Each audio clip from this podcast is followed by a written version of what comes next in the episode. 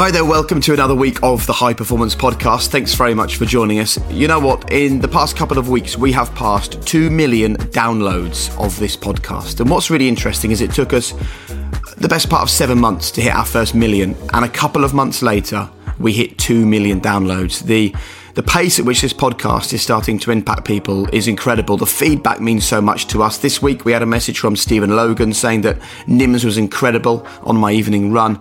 Phil Connolly got in touch to say the basics done great all the time is the big takeaway for me from the Nims Purja episode. And I'll speak to Damian at the end of today's episode about what he made of Nims and some of the other comments that have come into us here on the podcast. But in the past week, we've had messages from AFL teams in Australia, the England cricket dressing room are listening to the podcast. Four Premier League clubs have had players get in touch this week to say they're sharing the pod with their players. But as well as that, hundreds and hundreds of messages on social media, direct to Damian and direct to myself, telling us how this podcast has helped to change your lives. So that's why we do it. We've said so many times this is about the outcome, not the income. So please keep the feedback coming. It is the energy source that we use to keep this podcast going.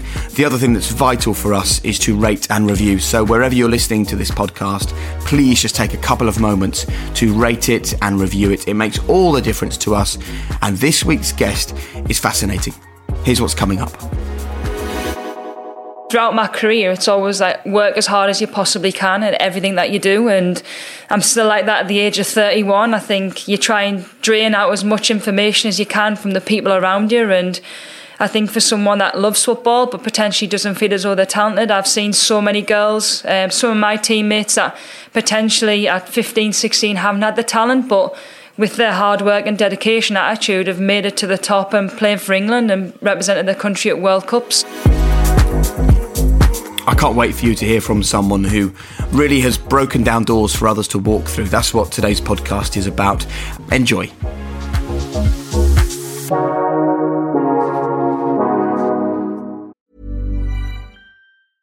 I'm Sandra, and I'm just the professional your small business was looking for. But you didn't hire me because you didn't use LinkedIn jobs. LinkedIn has professionals you can't find anywhere else, including those who aren't actively looking for a new job but might be open to the perfect role, like me. In a given month, over 70% of LinkedIn users don't visit other leading job sites. So if you're not looking on LinkedIn, you'll miss out on great candidates like Sandra. Start hiring professionals like a professional. Post your free job on linkedin.com/people today.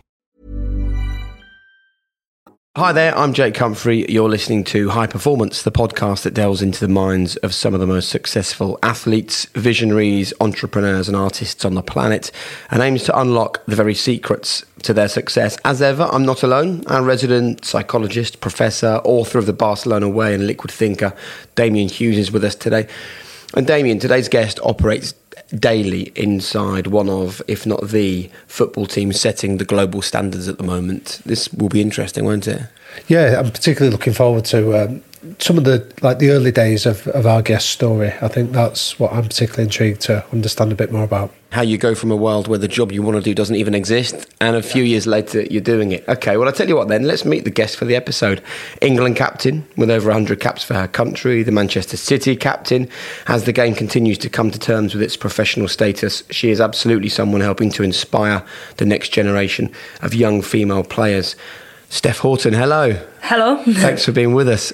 Let's get straight into it then. What is your definition of high performance? I think performing at a level consistently every single day. For me, I think being a part of a team, the only thing that you can control is how you perform. Um, and I think you can't just turn that performance on and off. I think it's all about what you do during the week and then what you do during the month and the year. I think that's what I've learned over the last few years is that it's not just about performing on one day. You have to consistently do that throughout the, the season and throughout the year. So you say you've learned that over the last few years, Steph.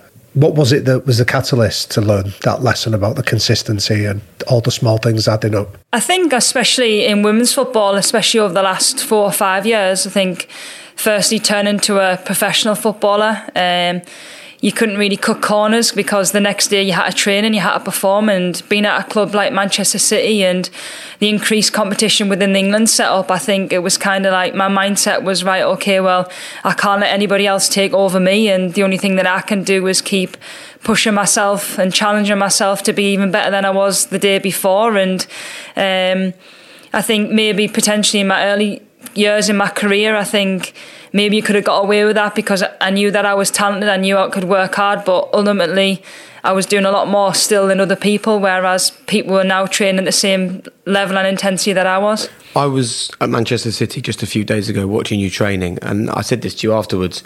You and Ellen White, who are the two most experienced players in the team, in my opinion, were the two most dedicated and committed trainers in the team. But what really sort of stays with me is that after training, the rest of the players went in. You and Ellen stayed behind, practiced finishing, practiced free kicks, and then you and Ellen are putting the balls away and clearing away the poles and clearing away the mannequins.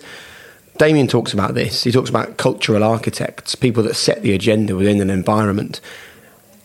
Do you feel that you're a cultural architect at Manchester City? Do you feel it is partly your responsibility to set the tone for all the other people around you? Um, yeah, I think especially being a captain and a leader and one of the experienced players, I know how much older players, when I was younger, they set the tone for me and the standard that I wanted to be. And I'll never ever forget what they did for me as a young player and trying to make me a better player and a better person. And I think when you're at a club at Manchester City and you're England captain, I think you have to set the way in terms of your standards on and off the pitch. And I think first and foremost, what you do on the pitch is the most important. And I know the likes of me and Ellen and Jill Scott, they we continuously push and push and get the most of out of training that we can. Continuously, we're always staying after, even if it's just 10, 15 minutes, and it's about having good quality of what we do and picking up the balls and the cones. I mean, the youngsters take them out, but at the same time, we all have to chip in. And I've been there and I've done that, and it's about staying humble. And ultimately, you're a team and everybody's equal. So, given that this podcast is around our listeners on understanding how to achieve high performance, if you were had somebody in your squad that wasn't quite at that level of high performance, how would you help them beyond setting an example? How would you help them make that transition? Um, I think obviously if I look at myself as a leader, I am one of them people that does set the example in terms of my professionalism on the pitch and off the pitch. I like to do all my recovery stuff and do the best that I can for the team and for myself. And I think it's always about having them conversations and that communication. I think um, as a youngster, they like to know that they're doing well, but at the same time, I think you've got to balance it out with, okay, you can maybe do better, or why are you eating that for? Are you going to go and do your ice bath? I think it's kind of like maybe them not recognising what they're doing. And I think it takes you until you're a little bit older to kind of have that self awareness of the things that you can do to help performance and improve yourself as a player and a person, but also for us as older players is to go, well, actually, we've been there and done that. We've had that experience of maybe missing out on these little things, and they certainly do add up. I'm interested to explore that actually when you talk about things that you haven't had. How important is it for you now in the elite environment that you operate in at Manchester City to have gone through that journey of really getting involved in a sport that wasn't even professional when you first started? It's crazy when I think about. I think um, obviously when I first started playing football, there was no girls teams, and my first ever team was my school team, which was me and my best mate and my cousin um, Amy. We were part of this team that was full of boys, and we just wanted to play football and. First getting scouted for Sunderland, where we were only training once a week, we weren't even playing games, and then I've it's seen so many developments over the amount of years that I've been playing football. I would have rather have had it that way than maybe the girls that have had it now because really? I think you really, really appreciate what, where you've come from. And I think my mentality and my mindset's definitely come from potentially you don't actually know what's going to happen in the future. So I'm going to make the most of now and um, I'll try and fight for everything that I, that I want. And to just to keep playing football because I love the sport so much and it was a bonus that I could be a professional footballer. I always knew I'd be involved in football, but whether that was a hobby or doing something, maybe coaching, for example, a, a boys team, what it might be, um, it's been quite nice to see the transition from probably paying to player and paying £250 a year to and then wearing hand me downs from the lads team. It's um, certainly come a long way from then. When you were starting to play with boys teams, mm. I imagine you must have met some resistance, and at every level along the way, you'll have met people that maybe are cynical or opposed to what you wanted to do. Mm-hmm. What advice would you give about overcoming that cynicism and those objections? Yeah, you're right. I think obviously a girl playing football probably when I was younger wasn't really heard of. And I think when you're a little bit good as well, I think people have a tendency to be a little bit jealous and you may be starting ahead of their son. And I think I was good enough to have the family that I have around us because it could have been easy for them to just go, right, okay, well, you're not playing. We don't want you to feel the way that you do. But actually, it was like, well, go and prove them wrong then. Like, actually, and how did you feel when you were walking out onto a football field as a young person alongside your school friends? Every single other player is a boy apart from you. Like, that takes real bravery, I think, at a young age to do that. Yeah, you feel quite intimidated, I think, because you know that people are watching and thinking, why, why is she playing? And God, it, how come she's playing instead of a boy or whatever it might be? And I think it was just kind of like I just think I just loved it so much. I was just like, well, actually going to prove that I'm probably going to be better than him anyway. And I think it gave us that motivation to be even better than I probably was back then. And yeah, probably brave is the right word. I think, especially at that time, I think it was probably an unknown and for me to go and play. And um, I was fortunate enough though that the lads on my team actually really accepted us. And because you were good, probably. Yeah, I mean, five sides. It was always nice if they picked you on your team as well. So I think that gives you a little bit of confidence and belief to just keep playing. One of the things that I was wondering was you brought a level of talent to to that that made them respect you eventually.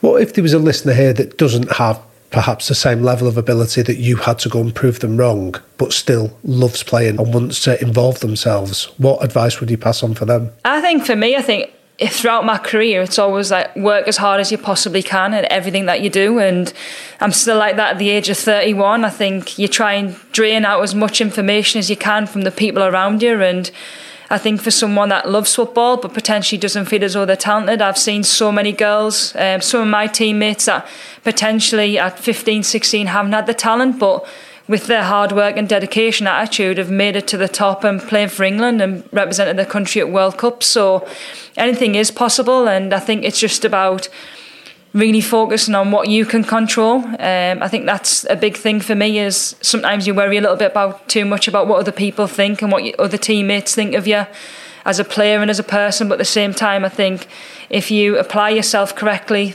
each day um, in your training, whether you're speaking to someone, asking questions, I think you can go a long way. Talking about only worrying about things that you can control, how much work have you had to do on that? Because when you're really, really committed, right, you can actually be too committed, can't you? It could eat you up inside. You can be a distraction for the rest of the players. You can frustrate your manager.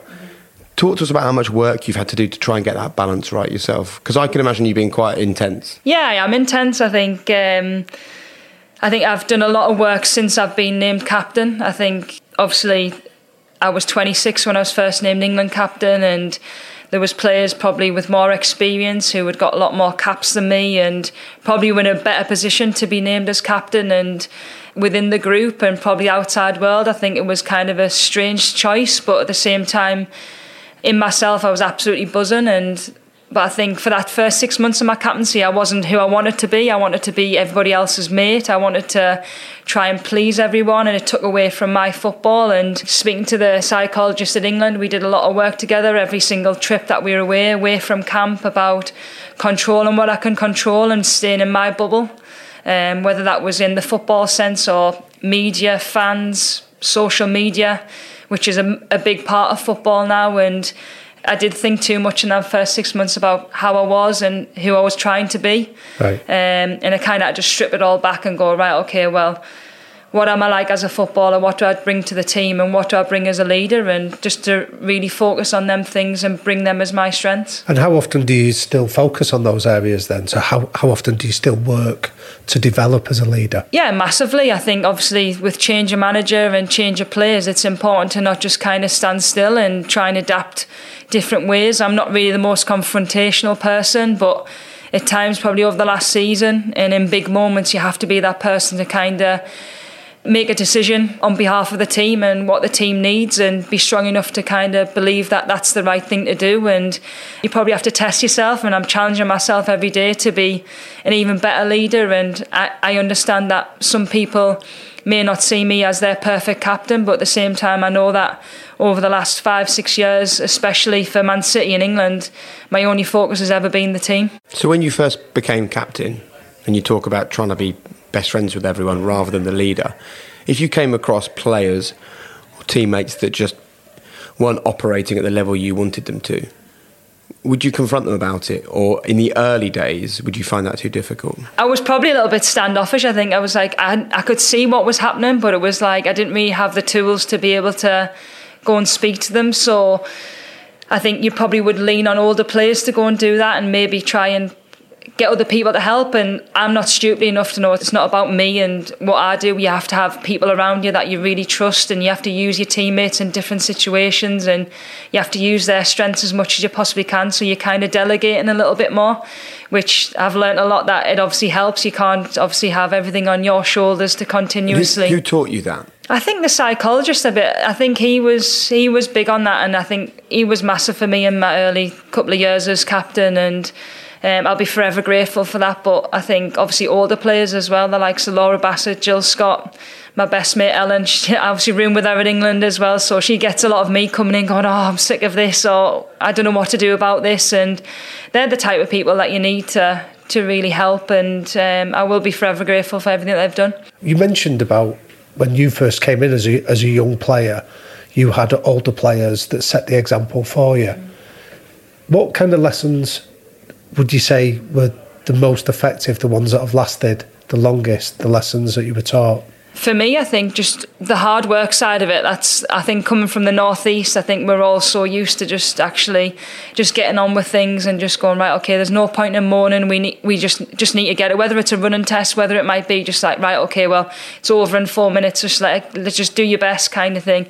But I think like the listening side of thing. I think people coming around and giving your arm around the shoulder and listening to what they say, I think it's priceless, especially those players that have been there and done it. I always remember Kelly Smith on my first ever day in England camp. I was 16, I was going in, I'd just been called up off standby, so nervous. And she was the first person to come over and just go, if you need anything, I'm here, just come and ask questions, just go and enjoy it. And I think football's obviously a short career, so enjoying that moment as well. I think you've got to just give it everything every every single day, really. And when you talk about the work done with the psychologist who sort of helped you to lead people better, can you think back to what that sort of original advice was that you got, or whether there was that light bulb moment where you sit down with them and and they take you down a path you'd never even considered? Because I think one of the frustrations for me is that as a nation we just don't talk enough. You know, people aren't open to going and seeing psychologists and trying to look for self improvement because it's a bit scary. No, of course. I think um, Adam used to chase us down in camps. He's like, "Have you got an hour now?" And I'm like.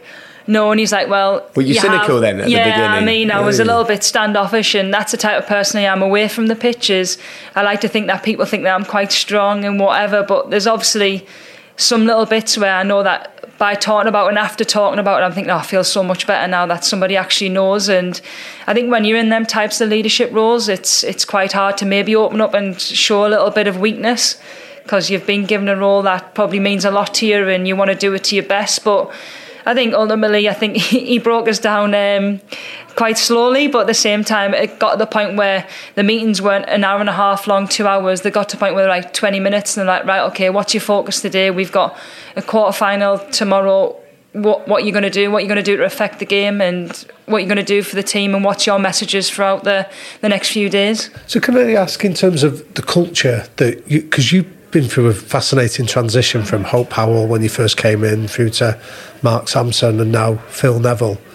What would you say has been the big cultural differences um, on that journey that you've identified? I think, um, especially going from Hope to Mark, um, when Mark first came in, I think he was all about the team and what the squad do. It wasn't just about the 11 on the pitch, it was about the 23 and making everybody feel valued and having real family feel. And that's similar to what Phil is now, I think.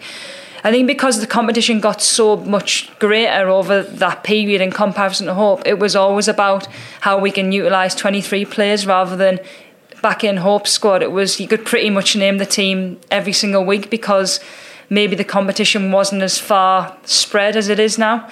So I think you have to ultimately make sure you get everybody on board, and everybody does have a part to play, and everybody has their moment at some point in a in a tournament, and that's been evident over the last couple of World Cups and Euros as well. Selling a little or a lot. Shopify helps you do your thing however you cha-ching. Shopify is the global commerce platform that helps you sell at every stage of your business. From the launch your online shop stage to the first real life store stage, all the way to the did we just hit a million orders stage. Shopify is there to help you grow. Shopify helps you turn browsers into buyers with the internet's best converting checkout. 36% better on average compared to other leading commerce platforms because businesses that grow grow with Shopify. Get a $1 per month trial period at shopify.com/work. shopify.com/work. I'm Sandra, and I'm just the professional your small business was looking for, but you didn't hire me because you didn't use LinkedIn Jobs. LinkedIn has professionals you can't find anywhere else, including those who aren't actively looking for a new job but might be open to the perfect role, like me. In a given month, over 70% of LinkedIn users don't visit other leading job sites. So if you're not looking on LinkedIn, you'll miss out on great candidates like Sandra. Start hiring professionals like a professional. Post your free job on linkedin.com/people today. So, for people who are listening to this who are not involved in sport, but they are involved in organisations, they either run one or they work for one or they just want to sort things out at home better. From all of the different clubs you've played for, the different managers you've been under, and all your environments, what do you think is is a sort of winning culture? What does a winning, successful culture look like for you? I think everybody knowing that they pay, play a part. I think that's. I think everybody knowing what their role is in that specific, whether it's a team, an organisation, whether it's at home. I think it is important that you really believe that you have a part to play, and ultimately, sometimes it might not go as well as what you think, but at some point. When you're needed, you need to be ready to play that part. And I think that there's a massive honesty thing. I think you need to be really honest with each other and you need to have them honest conversations. If maybe someone's not really pulling their weight, you've got to be able to, right, okay, act on it quickly rather than let it kind of boil over. And I think that's probably more apparent in women's sport than it is in men's. I think men probably cut the chase straight away and just go, right, okay, Yeah. well, you don't need to be like that. Whereas maybe women could be potentially a little bit better at sorting out them problems there and then so it doesn't fester on further on. And what about fault versus responsibility? We talk about that quite a lot on this podcast because the number of times that people don't either achieve what they want or they don't have what they want in their life and they manage to find a fault, a reason for it, right? Quite often things happen to people that is not their fault. You will know exactly how this feels. There are things in your life, it's not your fault, right, that certain things have happened, but it's actually still your responsibility to process it, deal with it, and move forwards through it, isn't it? And all too often, I think people focus too much on the, the fault,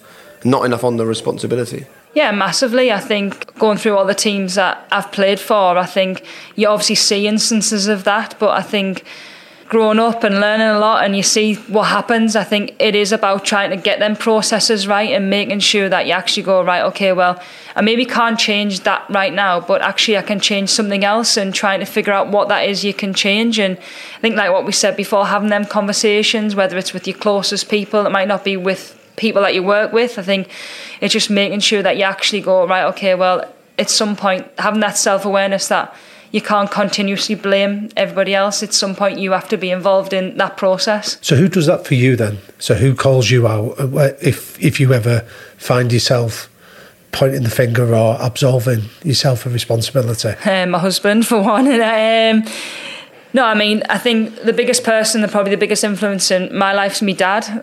If I was to have a moan after a game, he'd be like, "Come on, Steph, like that wasn't a good pass. You, what you on about? Like, come on, you just need to be better at that bit. Like, you sort your stuff, you do your job, and let everything else take care of itself. Whether it's the manager, Nick, or Phil, or whoever it might be."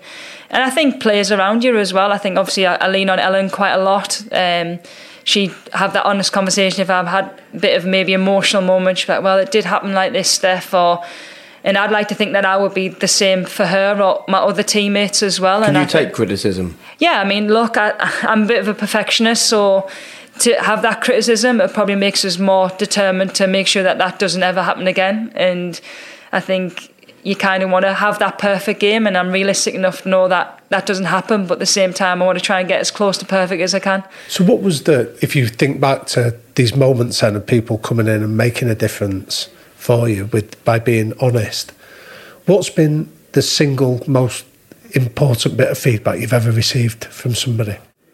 I think Hope Powell. I think, especially because I was younger and you're obviously in an environment where women's football was getting bigger and you wanted to be so much a part of it. And I think she was quite hard on us in terms of because I was young and she liked to keep my feet on the floor, which was good. I was never ever big headed, but I think she wanted to make sure that I was never ever going to be like that.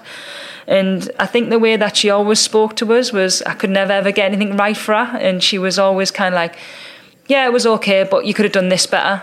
And I think her advice was always like, keep trying to be the best and all you can do is make sure that you get on that pitch and keep trying. I bet you hated that at the beginning, though. Yeah, I mean, I'm stubborn as well, so I was like, right, okay, I'm trying my best. I've just been called up to an England squad. I really want to be the best. I want to be in the squad. I want to be, whether I was playing right back or midfield then, you wanted to try and make an impact. And um, you don't like hearing it, but at the time, I'm probably a bit of a person that reflects an hour later and go right okay well she was right to be honest i think in that moment i probably got a bit emotional and when you go back home you're like right okay logically that was the right thing for me at the time and um, and obviously worked a little bit yeah so those two combinations then of being stubborn and a perfectionist how have you learned to be kind to yourself? Because that's often a virtue that some of our listeners struggle with this ability just to accept feedback or be kind to themselves and not be relentless or punishing themselves. How do you deal with that? Um, I'm not very good at compliments, to be honest. I know that's probably contradicting what I'm saying because i am getting,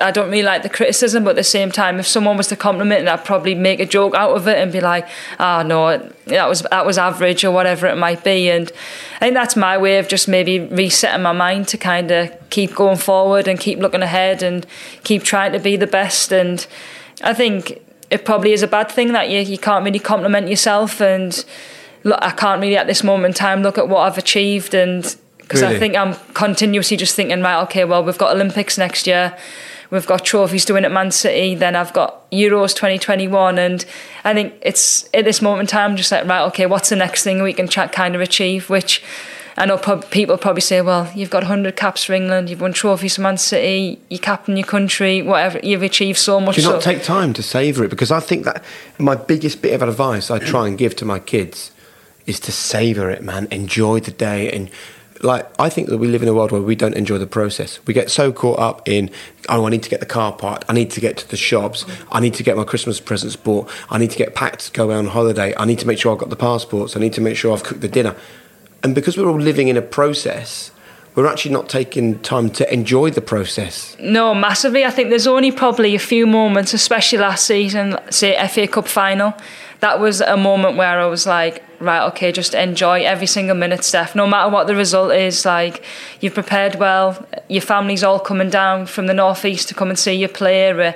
We're doing something after the game, whether we win or lose. I was like, right, okay, I kind of like relaxed a little bit more, which is probably one of the first times I've ever really done that. And I was like, I actually enjoyed the whole experience a little bit more. And do you think that impacted on your performance as well? Um, yeah, I think so because I kind of took a little bit of pressure off myself, which normally I'm I'm always like in the zone. Um, I have the same routine before games. Kind of, I don't like to be distracted in terms of like what I do and to get ready for a game and that was the first time I was like, right, okay, I'm gonna actually enjoy being in Wembley, like soak up the atmosphere a little bit more and enjoy it after as well. And obviously, walking up to to get the trophy was unbelievable. And you remember all them little moments a little bit more. We've got a few questions to finish with. Okay. What are the three non-negotiable behaviours that you and the people around you, whether that's your managers, your family, your teammates, the three non-negotiable behaviours that you and they have to buy into? Timekeeping.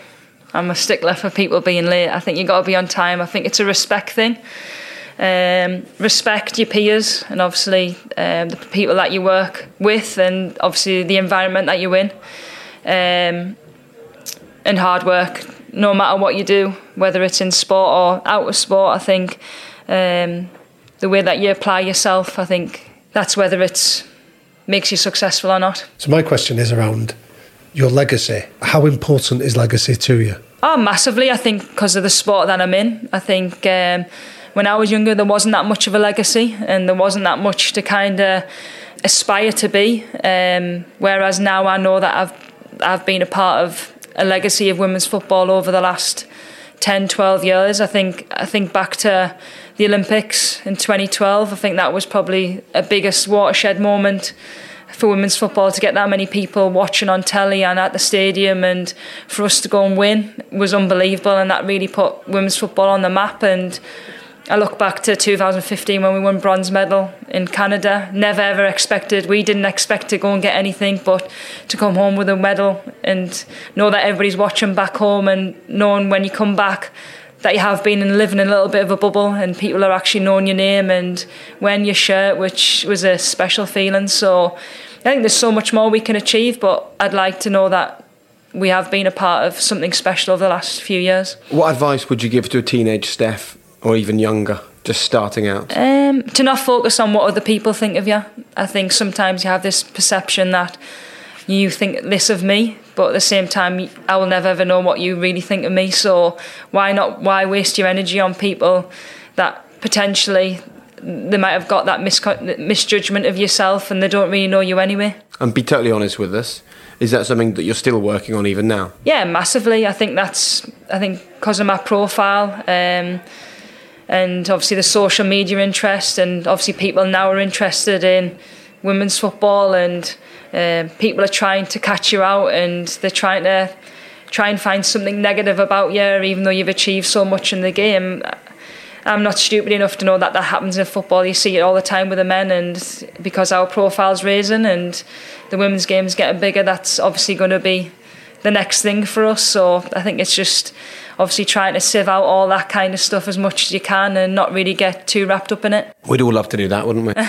Just turn your phone off. Yeah. yeah, turn your phone off, yeah. And the last one then, Steph. What's your one golden rule to live a high performance life? Structure and routine. I think for me, your life is football. I mean, I know certainly my life is revolved around my training, my nutrition, my rest. Um, to be the best that I can be and to give myself the best chance of being the best footballer that I can be for both club and country and um, you make a lot of sacrifices along the way in terms of missing out on family things and friends and living away from home. I like lived away from home for like eight, nine years now, which um, at some point it gets a bit tough, but at the same time you know that you're doing it to be the best that you can be and it takes a lot of hard work to be like that and to really put football first and to put yourself as an athlete first, but ultimately you reap the rewards on the pitch. Do you think anyone can live a high performance life if they really apply themselves to it? Yeah, massively. I think it's not. I think that we spoke about at the beginning. It's not just rocket science. It's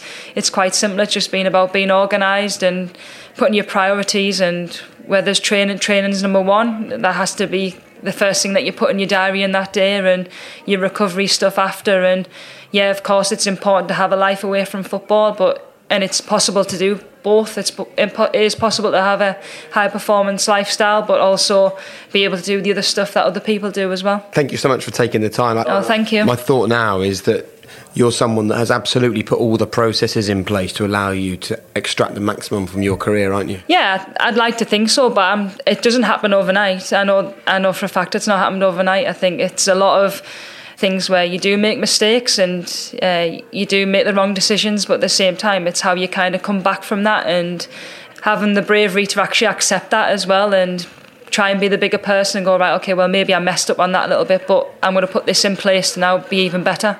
Wonderful. Thank you. Thank you so much Steph thank you guys. Damian Jake. She is a lady that absolutely lives by process doesn't she? It's all about getting the process right to get the results right. Yeah, very much.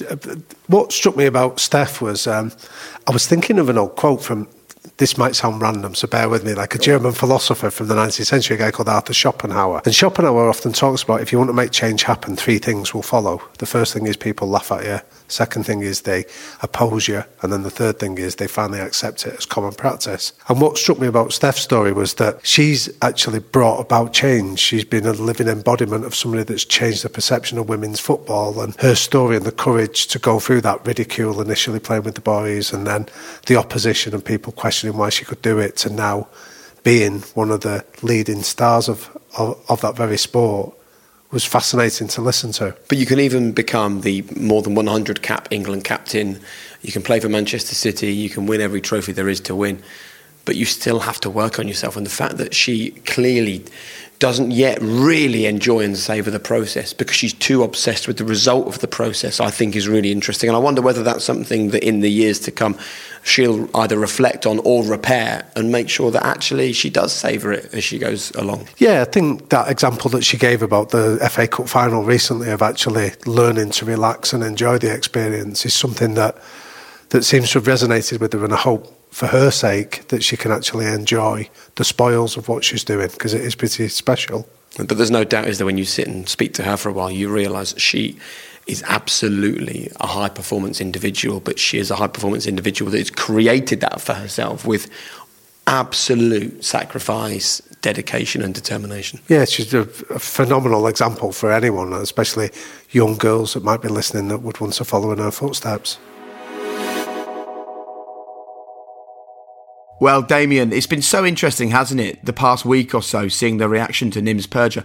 And I remember you, right, Damian, you made a comment right at the very beginning where we were interviewing high profile names and then we were interviewing high achievers whose profile wasn't as high. And I remember you saying to me, I really hope that when we speak to the big names that create a stir, I really hope it means people then trust us to come to the podcast for names that they might not have heard of, but they trust that we're still going to deliver. And I think that is the case with Nims. Yeah, I hope that is the case, Jake. I think trust is a small word, but the implications of it are huge. And I think that if people trust that we're going to share insights from people that you might not be familiar with, but who can change your own life. And I think Nims is somebody that is humble, you know, is hardworking and is incredible in terms of what he's achieved. And I think we don't all have to climb mountains like we said last week, but we can climb our own mountain. And the lessons that he was teaching us are essential to do that.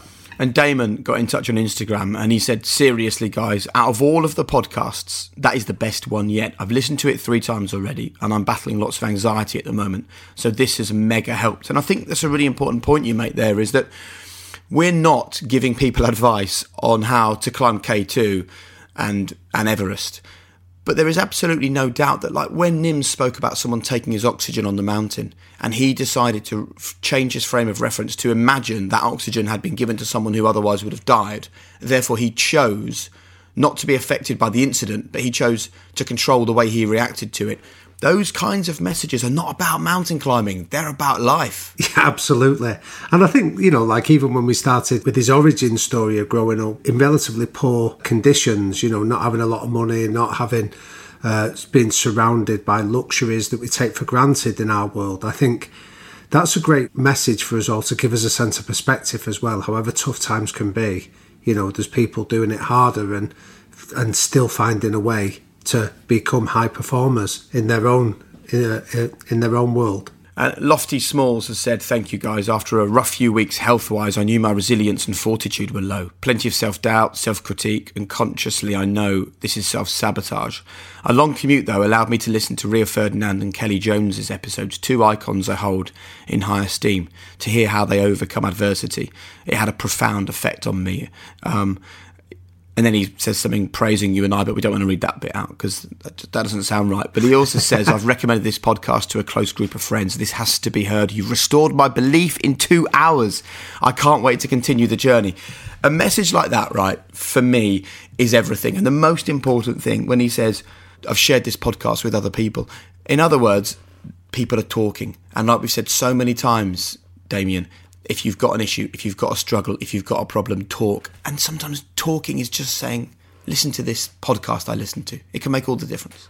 Yeah, definitely. I think it sort of really quite moves me. I, I remember when we were thinking about the podcast at the start, and I remember you saying, Jake, that if somebody picks up on a message on the radio, it's almost by accident. Whereas when somebody comes to a podcast, they make a very deliberate choice to do so. They're choosing to download it, they're choosing to engage with it, and therefore they're choosing to come at this with an open mind and be prepared to listen.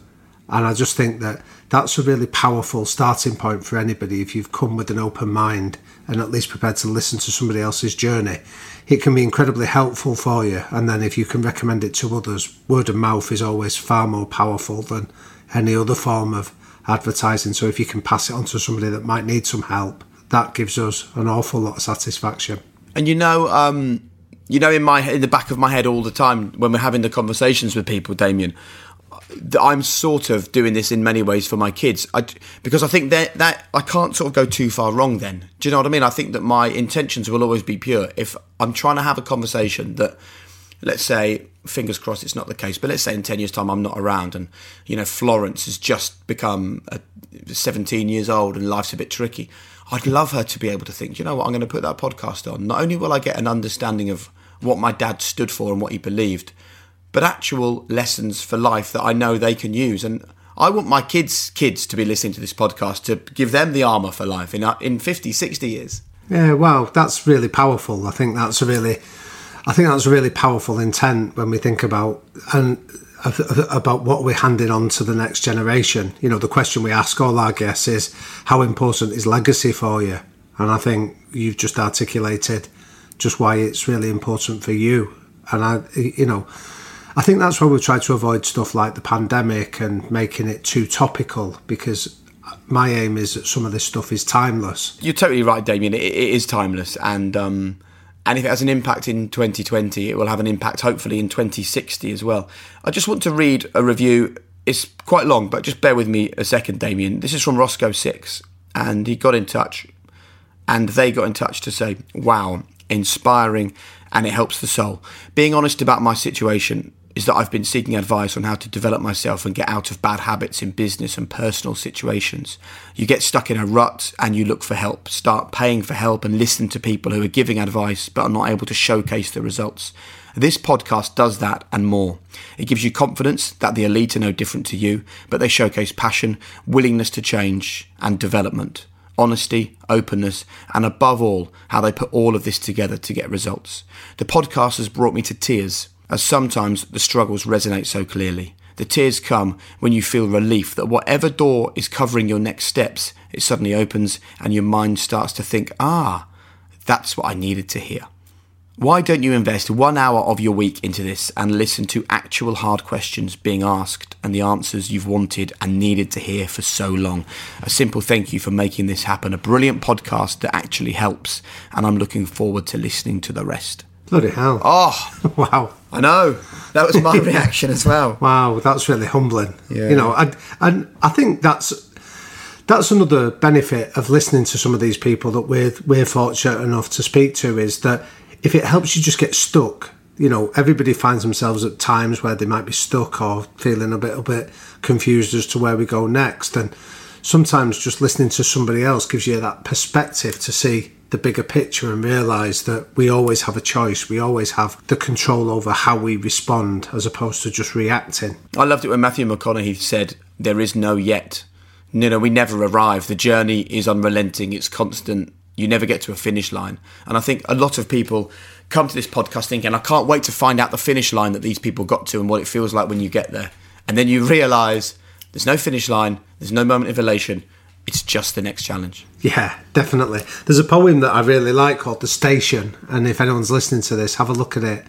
And uh, it always talks about, you know, the station never comes, the journey is just constantly, you know, we're going to pass through triumph, disaster, despair, tough times, happy times, but the station never comes, and it's the people that realise that, that enjoy the journey, not waiting to arrive at the station, is the key. I love it. Uh, sadly, though, the station has arrived, Damian, and it's time for us to disembark from the uh, podcast onto the platform for for another week. Listen, mate, thanks so much for your company. You know that no, I love it. You know you make a huge difference to this podcast with your knowledge and your ability to just say the right things at the right time. So thanks, mate. Oh no, well, thank you. I love it, Jake, and I love working with you. And uh, feedback like we've had today is uh, is really humbling, but really really gratefully received as well. So thank you. No worries. Um, a huge thanks, as always, to Hannah and Will for their hard work behind the scenes on this podcast all week long. To Tom Griffin from Rethink Audio, who was responsible for uh, recording and helping to create this episode along with Finn Ryan. But the biggest thanks of all goes to you, not just for listening to the pod, but for rating it and reviewing it. Please, please, please, a million times over. If you can do that now, it makes a huge difference. But don't forget, you can also follow us on YouTube. It's a place that is so different to the podcast, even though it's the same interview to just see them, not just hear them, I think makes a huge difference as well. And you can just type High Performance Podcast into YouTube, subscribe, hit the notification bell, and join the many thousands of people who have listened to millions of hours right there. Uh, Damian, thank you. Uh, thank you at home, and have a brilliant week. We'll see you for another High Performance Podcast very soon. Take care.